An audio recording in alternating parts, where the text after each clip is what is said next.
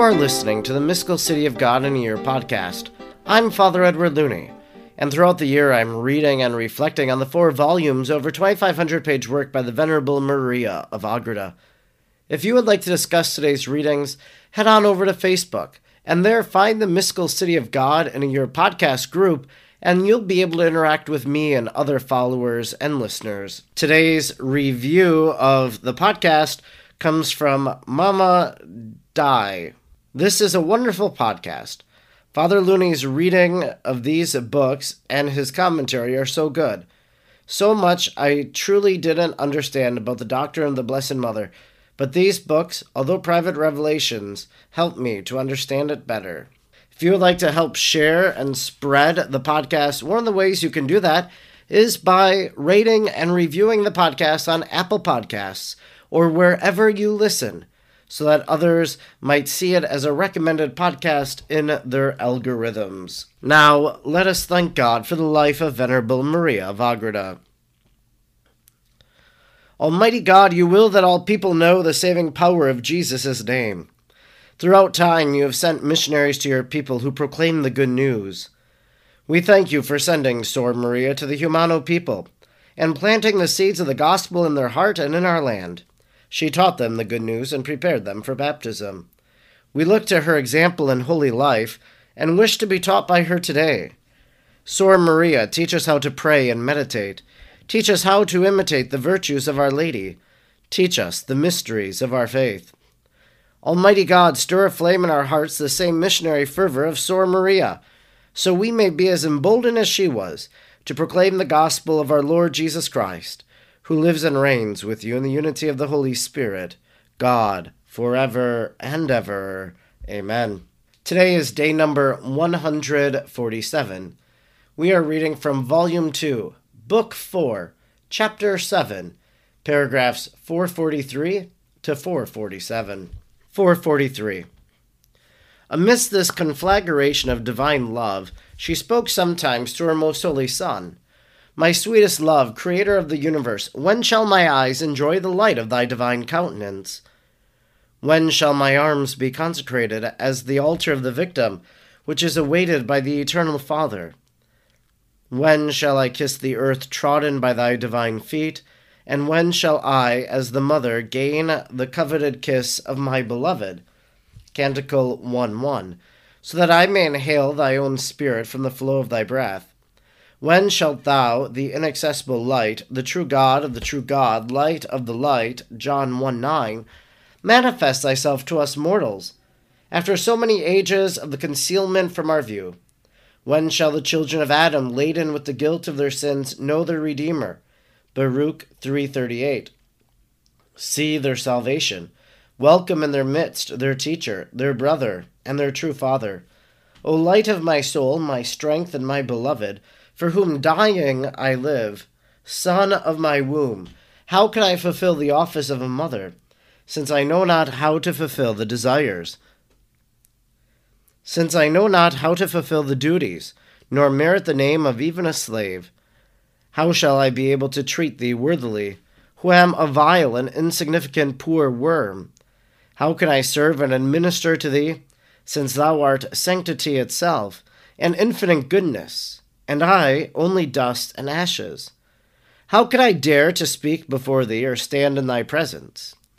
Do thou, master of my being, who hast chosen me, the little one among the other daughters of Adam, govern my conduct, direct my desires, and inflame my affections, in order that I may please thee with all my powers.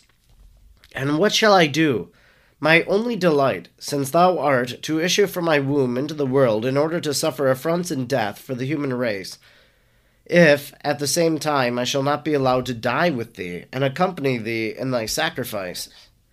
Since thou art my life and my being, let the same cause and motive that brings about thy death, bring it about also mine, for they are united, as if they were one and the same. Less than thy death will suffice to save the world. Yes, thousands of worlds. Let me die instead of thee, and let me suffer thy ignominies, while thou be thy love and light. Sanctify the world and enlighten the darkness of mortals, and even if it is not possible to revoke the decree of the eternal Father, which requires that redemption be abundant, Ephesians 2 4, and thy excessive charity be satisfied, look graciously upon my desires, and let me take part in all the labors of thy life, since thou art my Son and Lord. 444. The variety of these and other sweetest sentiments of love uttered by the Queen made her most beautiful in the eyes. Esther 2 9. Of the Prince of the Eternities, who was enshrined in the virginal chamber of her womb. All her interior movements were conformable to the actions of the most sacred and deified humanity.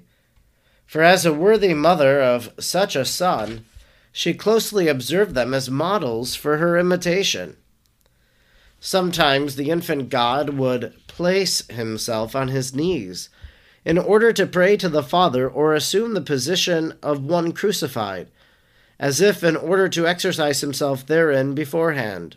From that retirement, as even now from the highest throne in heaven, he looked upon and comprehended by the science of his most holy soul all that he knows, even at this day, and no creature of the present, past, or future, with all their thoughts and actions, was hidden from his view. To all things he attended as the Lord and Redeemer. Since these mysteries were manifest also to his heavenly Mother, and since she was also endowed with all the graces and gifts necessary for acting in concert with him, she brought forth such great fruits of sanctity that no human words can ever describe them. But if we were not perverted in our judgments, and if we were not hardened as stone, we would find it impossible, at the sight and experience of these vast and admirable works, to remain untouched by loving sorrow and thankful acknowledgement. Instruction which Mary, the most holy Queen, gave me. 445.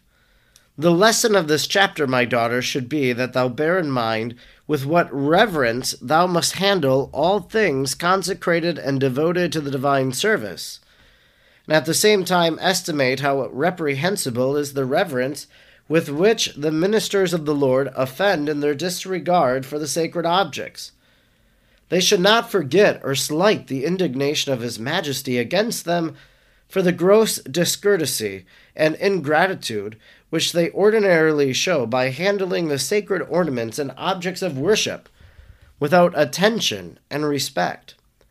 And much greater is the anger of the Lord against those who possess the incomes or stipends of his most sacred blood, if they waste and squander them in vile vanities and indecent profanities.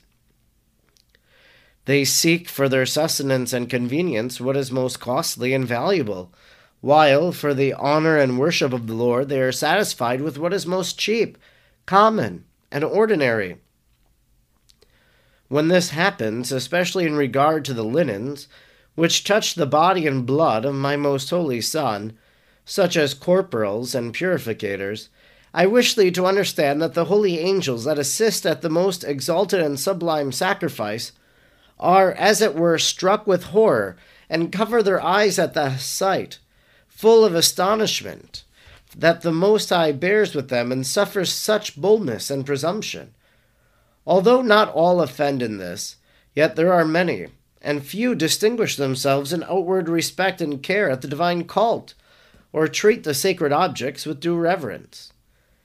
They are the smaller number and even they do not all have the pure intention, not observing this due respect out of reverence, but out of vanity and for other human ends. Thus, they who adore and worship their Creator in the spirit of truth and with a pure and upright intention have become very scarce. 446.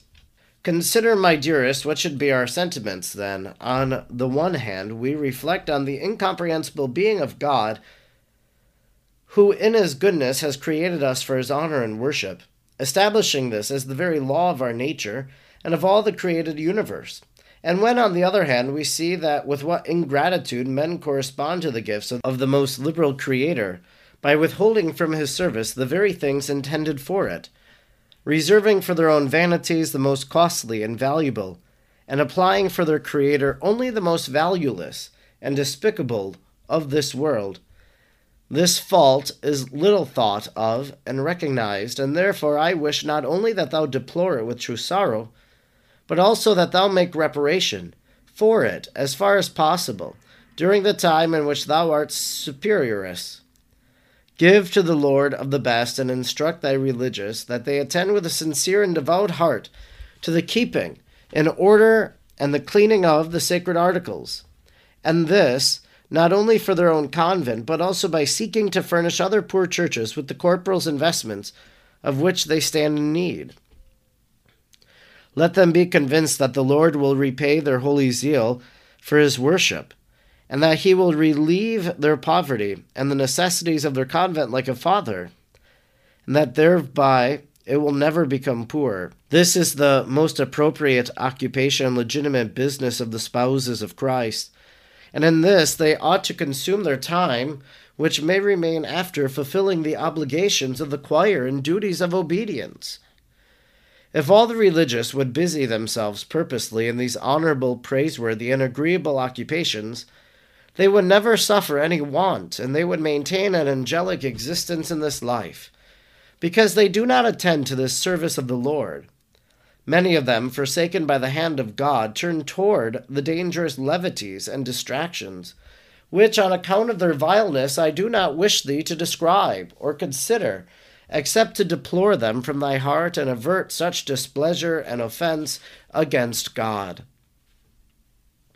447. But because I have special reason to look with favor upon the inmates of thy convent, I wish that in my name and by my authority thou admonish and lovingly urge them always to live retired and dead to the world with unbroken forgetfulness of all that passes within it, that among themselves their conversation be of heaven, and that above all they preserve intact the mutual peace and love to which I have exhorted thee so often. If they obey me in this, I offer them my protection, and I will constitute myself their mother, their help and defense in the same way as I am thine. And I will also promise them my continual and efficacious intercession with my most holy Son, if they do not displease me. For this purpose thou shouldst exhort them to continual love and devotion toward me, engrafting it in their hearts in being thus faithful, they will attain all that thou wishest for them, and much more, for I will obtain it for them. In order that they may occupy themselves with joy and alacrity in preparing things for the divine worship, and gladly undertake all that pertains to it, remind them of all that I did in the service of thy most holy Son and of the temple. I desire thee to understand that the holy angels were full of admiration at the zeal, careful attention, and neatness with which I took charge of all that belonged to the service of my Son and Lord. This loving and reverent anxiety caused me to prepare all that was necessary for his rearing up beforehand, so that I was never in want of anything necessary for clothing him and administering to his comfort, as some have thought, for my prudence, and love would not permit any negligence or inadvertence in this regard. This concludes our reading today for day number 147. We have been reading from Volume 2, Book 4, Chapter 7, paragraphs 443 to 447. In paragraph 443, we heard Our Lady's Prayer, and a few lines of it just really stood out to me. Do thou, Master of my being, who hast chosen me, the little one among the other daughters of Adam, govern my conduct direct my desires, and inflame my affections, in order that I may please thee with all my powers. We know that Mary does please God because of what God has done and accomplished in her life. So, as the mother of the Savior, because of the Immaculate Conception, she is pleasing to God. But we can make that prayer of Our Lady our own as well. We pray direct my desires and inflame my affections in order that I may please thee. That everything we do would please Almighty God, that we might desire the things of heaven, that we might love the Lord our God above all things. We also heard the lesson of Our Lady today. The lesson of this chapter, my daughter, should be that thou bear in mind with what reverence thou must handle all things consecrated and devoted to the divine service. Something that is consecrated is set apart for holy things, for holy purposes. An altar actually is consecrated with oil being placed and marked on it. There's a special ceremony in which an altar is consecrated. There are other things that are consecrated. Of course, we think of the vessels at Mass, the ciborium, the chalices. Those are consecrated, they are devoted to the service of the Lord. Other vessels and objects in the church serve God's purposes. So I think it's just an encouragement to us to have a sense of reverence for these holy things.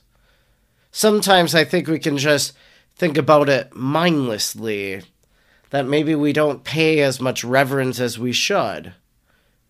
But let us be more attentive. Let us be more reverent after the encouragement and example of Our Lady.